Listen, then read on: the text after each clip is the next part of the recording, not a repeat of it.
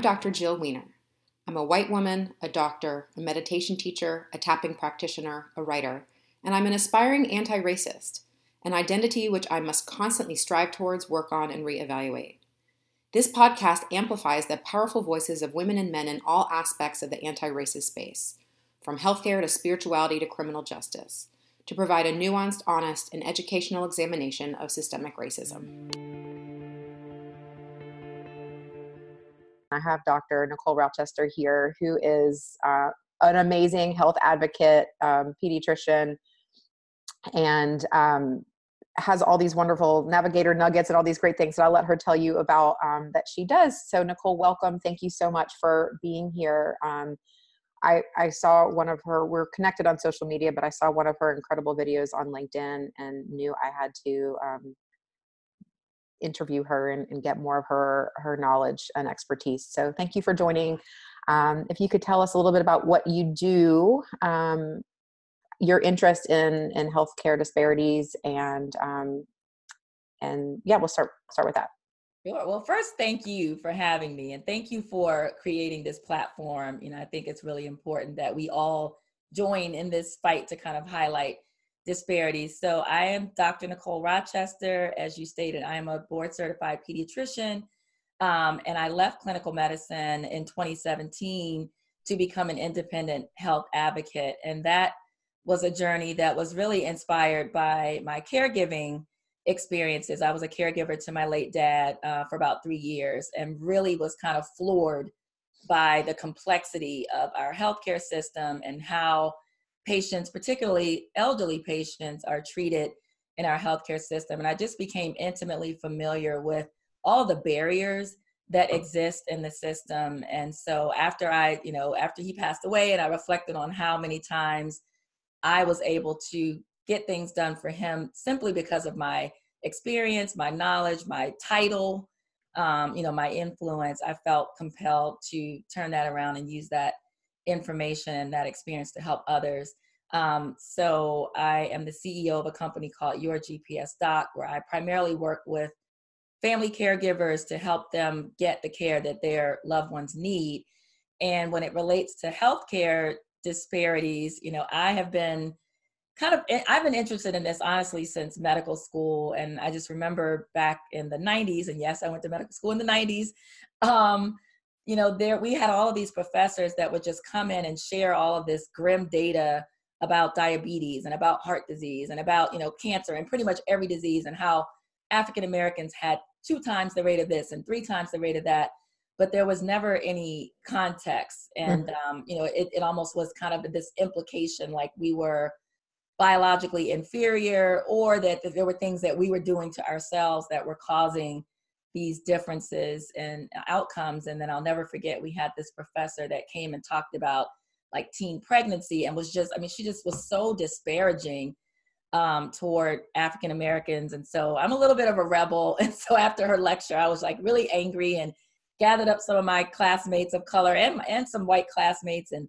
you know we drafted this like letter and we met with the dean and you know that led to a whole lot of other changes and so i've been interested in this topic for a long time and like you and i spoke offline you know this the covid-19 pandemic um, and how it's playing out in communities of color was not a surprise to me or to you or to many people but it has been fascinating to watch how the country seems to have been shocked by this and so you know i did um, recently talk about that on my weekly Facebook Live show and just really trying to raise awareness, but also provide solutions. Mm-hmm. Yeah, that's so powerful. I love that story. And I, I shudder to think, like looking back at the ways I perpetuated racism, systemic racism in, in the healthcare system and the way I interacted with patients. No, never overt, coming yes. from me at least, but the the bias and stuff like that and and i just i look back um, i have this online course i, I offer um, about uh, bias and and uh, I just like I use so many of my own personal examples of of, of my re- interactions in the healthcare system, and so I'm so grateful that you were a rebel and spoke up, and I'm glad that you were able to make some changes. And I, I wish I could go back in time for many reasons, but this would be one of them where I wish I could kind of revisit um, from this lens. So, um, I'd love to know from your perspective, because the data came out, like yeah, you, just like you're saying, the data came out. I believe it was a, a week ago. Yeah, about a week almost ago. today. And I remember thinking, you know, we started hearing stuff about, oh, you know, for people staying at home, it, if they're in a violent situation, if they're, you know, around substance abusers or whatever, but we didn't really hear, we weren't hearing anything. Mm-hmm. Do you have any conjectures on why data about race wasn't released? Do you think that was totally just oversight, or you think people were too busy, like stamping out disease, or what? What do you think it?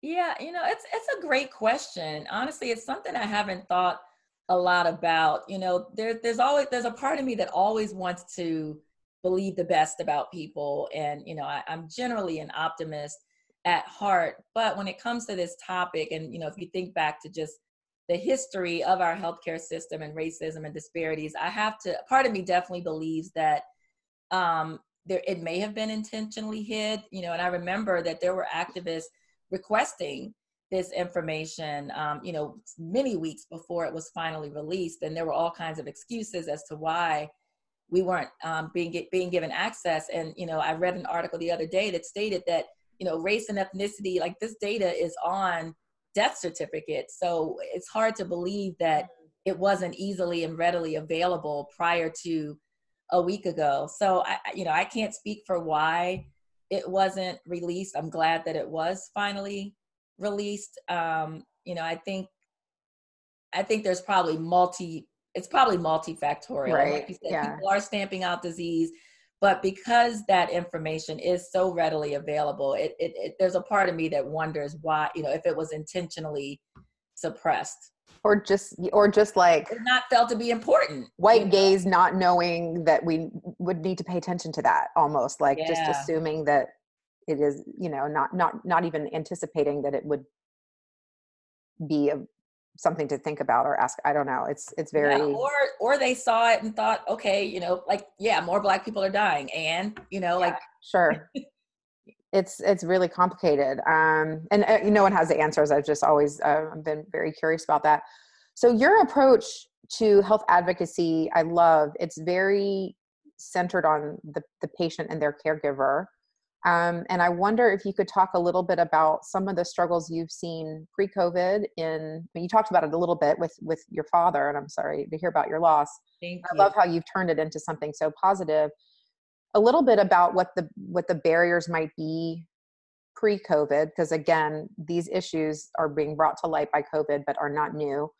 Um, and and what you think how covid has how you because you're not clinical e- either as, as, i am not mm-hmm. how you think that from from what you've heard and and and seen from people who are still working clinically how that's playing out now in in covid yeah, I think you know pre-COVID, what what I saw frequently with with my my dad and, and many other members of my family, other friends, and my clients now, um, but as it relates to healthcare disparities and just our healthcare system in general, is that you know our our healthcare system is incredibly complicated and you know you you see i've seen in, in many of our physician facebook groups you know doctors who say you know my mom is in the hospital or my aunt or whoever and you know they just they're flabbergasted by how difficult it is, even for those of us who are intimately familiar with the system and with the medical terminology.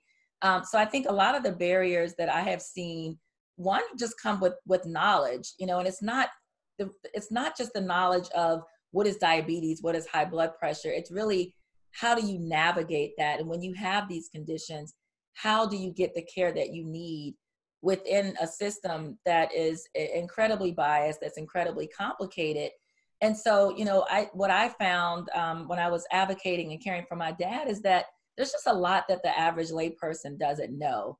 Mm-hmm. You know, they don't understand a lot of times the the complexities of health insurance, and they don't understand, um, you know, that they really have a voice in the in the medical on the medical team um, many people don't realize that there are multiple ways to treat conditions that doctors, you know, we are biased, and I'm not talking about racial bias now, but depending on where you trained, you know, where you did medical school, where you did your residency, you are um, biased as to how you even approach certain conditions. You know, there's certain medications that doctors may just routinely prescribe. and so, as patients and as caregivers, you know, we don't realize often that there are more ways, there are other ways to treat a condition. So, for an example, if you are going to the doctor for a particular problem and maybe they've prescribed a medication and you're having lots of side effects, most patients don't even realize that there may be five other medications that could treat that condition. Mm, yeah. Um, and maybe you don't have to suffer from those three, four, you know, side effects. And so they'll just suffer through it or they'll stop taking their medication.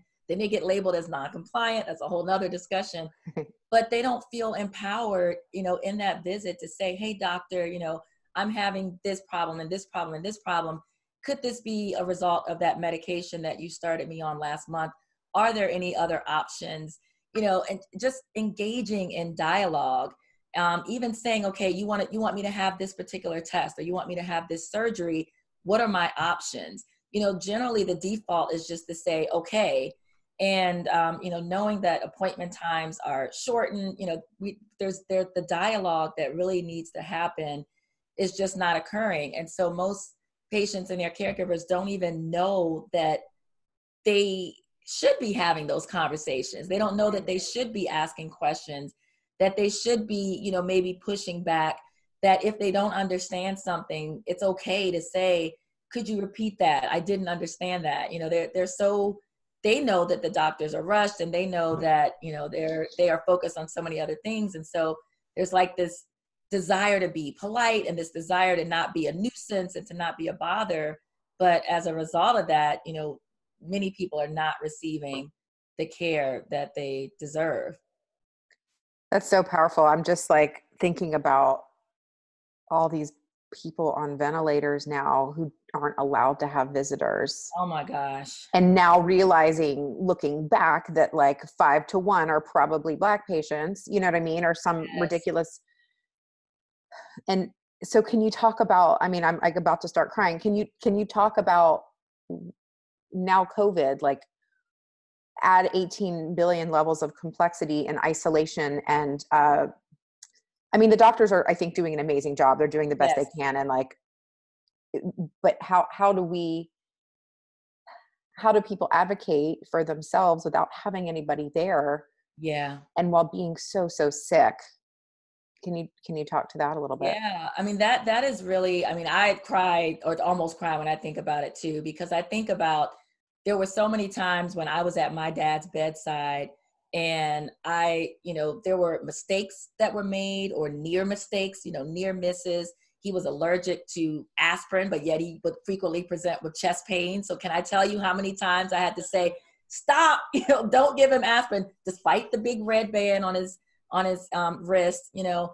Um, and just times when I would, you know, push back or question things that weren't being done, things that should have been done and so to know that you know these patients are in the hospital or presenting for care and they don't have someone else that can advocate for them and to know that you know when you are sick particularly with covid you're short of breath you're you're literally afraid for your life. And we know that when you're under stress you are not taking in all the information that is being shared you know and you that's those are the times when you really need that third party to write down what the doctor is saying, to, you know, talk about it later. And so it, it really pains me and it scares me to know that patients are suffering without the ability to have a family member or some other advocate at their bedside. And so, you know, what I am telling all of my clients, friends, family members, anybody that will listen is that, you know, you have to learn how to do that remotely. And so you know those phone calls you know even at, at, least daily if not two or three times a day you know to the nurses station trying to get that doctor on the phone even if it's just for a minute or two you know to get those updates making sure that when you the patient is first hospitalized that someone in that family who knows that person well is calling and making sure that the medical team has a list of their medical problems, you know, their medications, mm-hmm. their, the surgeries, you know, that critical history that may impact how that patient is treated, whether they're considered high risk versus low risk. Um, you know, that information is incredibly important. And I think in many cases, it's lacking, you know, particularly if the patient presents already in extremis. um, you know, normally somebody would follow behind them in the in the uh, car, and they would be at the bedside and they'd be updating the doctors. But you know, now they don't have that ability, so we can't just give that up. Though, I mean, we still have to use the other means of communication. We have to make those phone calls and emails and really do everything that we can to continue to advocate for our loved ones, in spite of the fact that we can't be there in person. I wonder, I'm just thinking now they should be like additional staff at the hospitals to Absolutely. make these calls.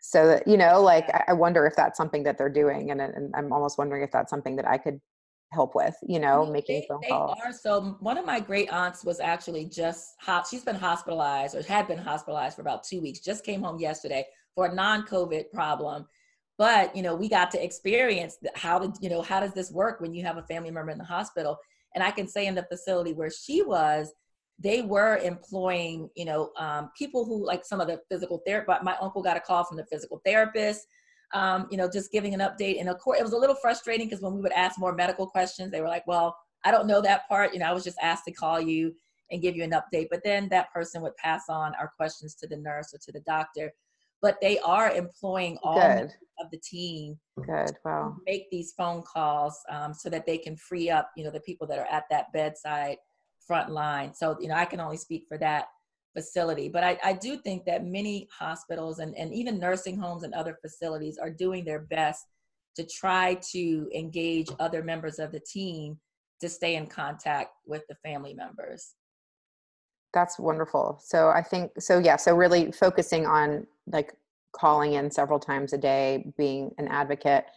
Can you talk a little bit about um there sometimes feels like a little bit of a battle between uh, an advocating family and and the physician um, oh, and yeah. and your your thoughts about that and and how that might be exacerbated and what we can do as healthcare professionals like from both sides you know like like as the as the pro- i don't want to say provider that triggers a lot of people but as the person who's taking care of the patient what what should we know about the people who are advocating and as the advocate as the advocates themselves how can we all understand each other better yeah, I think that's thank you for that question. It's really important. Um, you know, I, I think historically, and I think a lot of this has to do with the healthcare system and the constraints that it puts on doctors and other healthcare providers and you know so we are intimately aware of the fact that we have a limited amount of time and particularly if you're in an outpatient setting you know where you have appointments and so an empowered patient or an empowered caregiver can really kind of appear to throw your day off and so they can you know present as a threat and i think personally i'll just share this really quickly um, years ago when my mother-in-law was critically ill in the hospital. And, you know, this is before I was your GPS doc. You know, I was just her daughter-in-law and I happened, happened to be a physician. But we had this family meeting that I actually called because things were just a mess. And it was clear that the doctors weren't really talking to one another and she was literally dying. And um, during this meeting, as I'm asking questions and asking follow-up questions and advocating for, you know, whether she needed to be transferred, a note was passed between two of the doctors and um, I didn't see this happening, but after the fact, my sister in law pulled me aside and said, What does high maintenance mean? Mm-hmm. And I mm. looked at her and I was like, Why are you asking me that? She said, Well, while you were talking, one doctor wrote high maintenance on a piece of paper and passed it to her colleague. And I was just over, I mean, I was pissed off. I was oh sad. You know, I had all of the emotions. All of them. But later, when I reflected on it, I had to acknowledge, you know, have I used that word before? Yes. Uh-huh. I signed out to a colleague and said, this is a difficult patient, or, you know, I'm a pediatrician, so we usually say this is a difficult mom or a difficult family. And so, you know, it really made me think, analyze my, my own actions. And so I think, mm-hmm you know we as as doctors and other healthcare providers need to understand that first of all what would you, what if that was your family member and and i always have approach you know when i was more active clinically every pediatric patient that i took care of i thought about it as what if this was my child? And when my you know and so i encourage people who take care of adults what if that was your mom? What if that was your dad? You would want to be you know you would be an advocate as well. And and i think we as as healthcare providers need to understand that and we want we should want our patients and their family members to be involved because ultimately that helps us. Yes it may take up a little bit more of our time on the front end but imagine you know how much more compliant that patient will be. Imagine how easier how much easier your future encounters your future dialogue with that patient will go once you've established that trust you know once you have empowered them to ask questions and to understand their condition. Um, and so it really it, it, a little bit of investment on the front end just goes a long way. And there are many studies that show that when you know patients are informed when they are educated about their condition, they are more likely to follow through with the things that we ask them to do. And so ultimately, it's a win win. You know, you're going to have a healthier patient, a happier patient. They're going to help you do your job better. So I think, uh, especially now, you know, we we have to embrace the idea that patients and their caregivers are, are not just like an afterthought. They really are at the center, or should be at the center mm-hmm of the medical team and that we all have to work together to make sure that you know everyone that the patients are getting what they need. So you know going back to health disparities i think unfortunately most people of color um, and, and, even people that aren't of color if they are in a lower um, socioeconomic status or if they don't have a certain educational level they are not as um, prepared to effectively advocate for themselves in healthcare settings. And so I think, you know, that plays into, I know that that plays into the healthcare disparities because if you are not able or if you're not empowered to speak up for yourself, then, you know, you're just not going to even be offered some of the therapies that are offered to that difficult patient because no matter what we say, you know, those are the, the squeaky wheel gets the oil. Yeah. And so if you don't have the tools to be that squeaky wheel then then what kind of care are you receiving? Yeah and i wonder because i a lot of the work i do is about recognizing your reaction to things like that's the whole basis of my anti-racism course is recognizing your defensiveness and your discomfort and all these things. Yes. I wonder if there was some training we could do for physicians and other other healthcare professionals of when you start to feel defensive about families advocating if yeah. that can be your cue to not close down and not blame them but to to really tune in and listen because i love that idea. because there's that's what happens. I think that's just human nature. You you get challenged. You don't like to hear it. There's always a grain of truth in it. Yeah. And so what will often happen is you'll be like no like like no twice as hard you know and and, and really shut down and and that that barrier is even harder to break down. Um, can you can you talk about your 90 second um, encounter encounter and yeah. and what that is and how you think that helps and and how you think that could help in in COVID and and maybe you and I talked offline a little bit uh, what that means for the broader implication of of healthcare disparities and and um, discrimination. Sure. Yeah, thanks for asking that. So when when I was caring for my dad, one of the things that really literally broke my heart is that I felt and saw that he was invisible.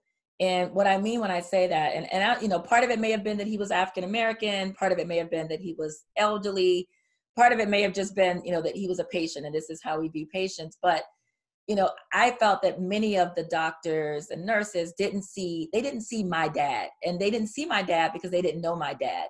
So my mm-hmm. dad was, you know, the patient in room 248, or my dad was, you know, the hypertensive. And we all do this. I mean, we have, I have called patients, you know, the asthmatic, mm-hmm. um, you know, the sickler. I was just going to say that. That's yeah, I mean, we, we, we, say these things and we don't, we don't, oh, we, we, don't mean it to be disparaging but when you see your patients by their condition or by the room number that they occupy, then they, they really become invisible to you to you. And so I made it a point to share information about my dad that really just humanized him. Mm-hmm. So the idea of the 90 second encounter is is something that I talked about in my TEDx talk where I feel like the at the crux of the whole breakdown of our healthcare system and even when it comes to physician burnout and depression is a lack of genuine human connection and you know the electronic medical record and all the other things that have forced us to kind of disconnect from our patients ha- has really been a detriment. And so, what I propose is that every doctor at the beginning of every single encounter, whether it's in the hospital, the ER, your private office, is that you spend 90 seconds, just 90 seconds, getting to know that patient on a personal level. It could be, hey, what's the best book you've ever read? Or where did you go for vacation last year? And, you know, if you're a primary care doctor, you actually have a relationship. Maybe you remember that the last time they were there, their daughter was getting married. And so in that 90 seconds, you say, hey, you know, I remember last time you were here, your daughter was getting married. How did it go? And, and it's just, it allows you to connect with that person. And, and it benefits the patient because you're seeing them as a real person and not mm-hmm. just what's on their chart. But even as the doctor you know it, it restores that humanity to that doctor patient relationship. And that's why most of us got into medicine in the first place. And so i believe that that also is like an antidote to you know burnout and all the other ills that are, are facing physicians right now. And so as it relates to healthcare disparities i mean it's so incredibly important because all of us, even myself as an African American, you know, we all have biases that we have learned from, you know, since we were little, things that people in our lives have told us, things that we've seen on television. And so, you know, if you are walking into the room and you see, uh, you know, a young African American male who's dressed a certain way, and maybe his pants are, you know, sagging, you know, hanging down off of his bottom, you're automatically going to have this these ideas about this person and you're going to you know maybe devalue um, that person but if you spend 90 seconds just talking to that person you may be surprised you know he may be an author he may be a poet he may be a caregiver to his 90 year old grandma and and when we you know connect with people on that personal level mm-hmm. it almost it, it makes it so that you can't not can't but it's less likely that your underlying biases are going to come into play you know and you're going to be more like your your human the human in you is going to come at the forefront. And that's going to impact how you treat that person and the medical care that they receive. So i think it can literally be transformative in uh, healthcare. I love that so much. I remember a patient i had who was uh, um, she was a a, a, black woman in her probably 40s or 50s and she was a heroin addict and she had multiple infections um, on her arms from from injecting heroin. But she was the nicest mo- you know like she was such a yeah. wonderful kind woman. I, I, found in general that like the heroin addict patients i had were all really nice. Um, there's different different places where i did my training had different types of drug problems and different uh, of ways they affected the the patient's behavior when they were intoxicated and stuff but she was so sweet and i remember i had like a patient who was a pimp and i was like okay but you're also human and like we would you know like it just for me as, as a med student it was such this amazing education to actually like talk to people who were so different from me and see the common humanity but you lose that so quickly in residency mm-hmm. and beyond because you don't have the time and, and it. it just is like more work for you to do rather than like ooh i have two patients that i'm following and i get to get to know them and, and the joy of that gets lost very quickly that's exactly it so how do you see this this not this needing to humanize people that happens outside the hospital too. I, I had conversations um, in an HIV clinic that I worked in. You know, my attend like the, the people I work with there, they're like in the medical community you kind of don't get more like do gooder than that if you're working in an hiv clinic i feel like that's like a, a, a strong team of people who really want to help yeah and we were talking about police violence and you know the the the the choking and the i can't breathe and and my the guy I was working with, he said, "Yeah, but I mean, he was a thug." Uh, and I remember being like, "That sounds weird," but I couldn't at that time put my like, like, is he right? But it doesn't matter, you know. It's like life is still life, and I think that that gets lost in the broader scope of things as well, not just in the hospital. Um, and this might be more of a topic that we can take on in this interview, but but seeing that people who are different from us are humans having that 90 second of connection even if it's silently in your mind without talking to you know maybe you can talk to that person but maybe it's someone that you just see when you're driving or you're in traffic or whatever can you talk a little bit about that and, and your thoughts on that? I know it's sort of a little bit of an offshoot, but yeah, seeing the humanity in everybody, even if they aren't exactly like you. Yeah, I mean, I think you know the the it's definitely needed. I mean, I think the the difficulty um, with that is that you know when it's very hard for all of us to relate to people who are unlike us and i think that you know again the biases that we've all been taught you know this is systemic it's all intentional you know the images i mean this is way beyond the scope of our right. short interview and i know you're familiar with this but you know just the images that um, are portrayed and, and how the african american community and other communities of color are, are portrayed you know that is in, embedded and ingrained in um, the subconscious of america. And so you know when when you approach someone or when you see someone whether it's in a medical setting or out on the street you know that's different from you all of those messages that you don't even know are there just come you know flooding. And and so it leads to you know judgment and you know if you are if you haven't been in that situation yourself then it's really difficult to kind of understand and i mean that's really where empathy comes in um you know i mean we, we really have to be able to put ourselves in other people's shoes um, and just really try to dig deep and to understand why things are happening. So, like, again, if we go back to the disparities, you know, it's easy to blame um, African Americans to say, you know, you guys are obese because all you eat is, you know, fried food or, or all you eat is processed food or you don't exercise. And, you know, but if you have access to, you know, a Peloton bike in your basement, like we're staying home now, right? So all the privileged people got who bought you know bought the peloton bike bikes or people have home gyms they're doing just fine right because they have access to that equipment you know but if you are living in the inner city um, even before covid and you don't have a safe place. You don't have a green space. You don't have a playground. You don't have a track. You don't have a gym membership. You know and all you have access to is the corner store with you know chips and, and sodas and junk food or when you go to your local grocery store you know there's very few fresh foods and what's there is wilted and rotten. I mean this is the reality mm-hmm. for a lot of people but if you haven't experienced that yourself it's easy to just judge someone and say well why can't you be more like me without understanding all of the barriers and all of you know the like what their life is is really like so i mean i, I don't I don't have all the answers, right. but I think, you know, as humans, we just have to try our best to, again, learn more about what other people are experiencing and and and and really trying to figure out you know what would you do if if you were in that same situation you know even as an african american female like i am intimately aware of my own privilege especially during this covid-19 pandemic and the fact that i am